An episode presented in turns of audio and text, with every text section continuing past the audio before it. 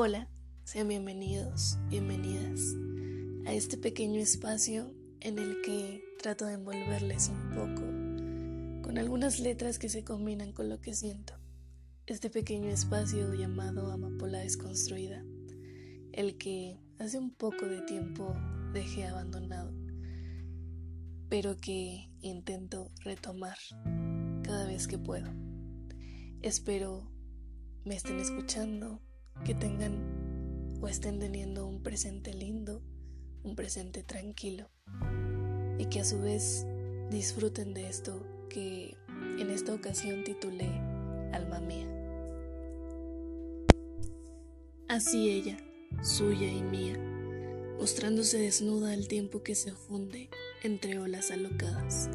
Alma mía, con sabor afrutadito, tan cálida que te hace permanecer pues te hace sentir tan endiosado, tan endiosada en su sentir, en sus porvenires y en su fuego finito.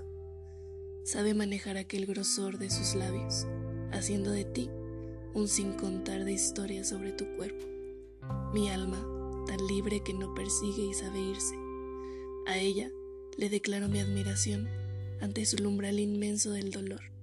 Le aprecio, río y rezo, mientras ella le baila toda la noche componiendo de sí piezas de risa y vida.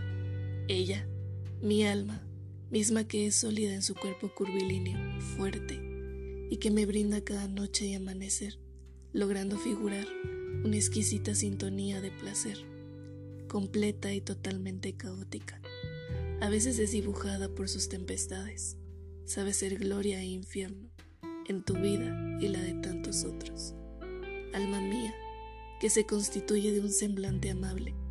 Le amo a cada pieza tuya, le beso a cada cicatriz postrada en tus sentires y te contemplo así, en esta vida, tan de todo y nada, tan de vida y muerte, tan de tu alma y la mía.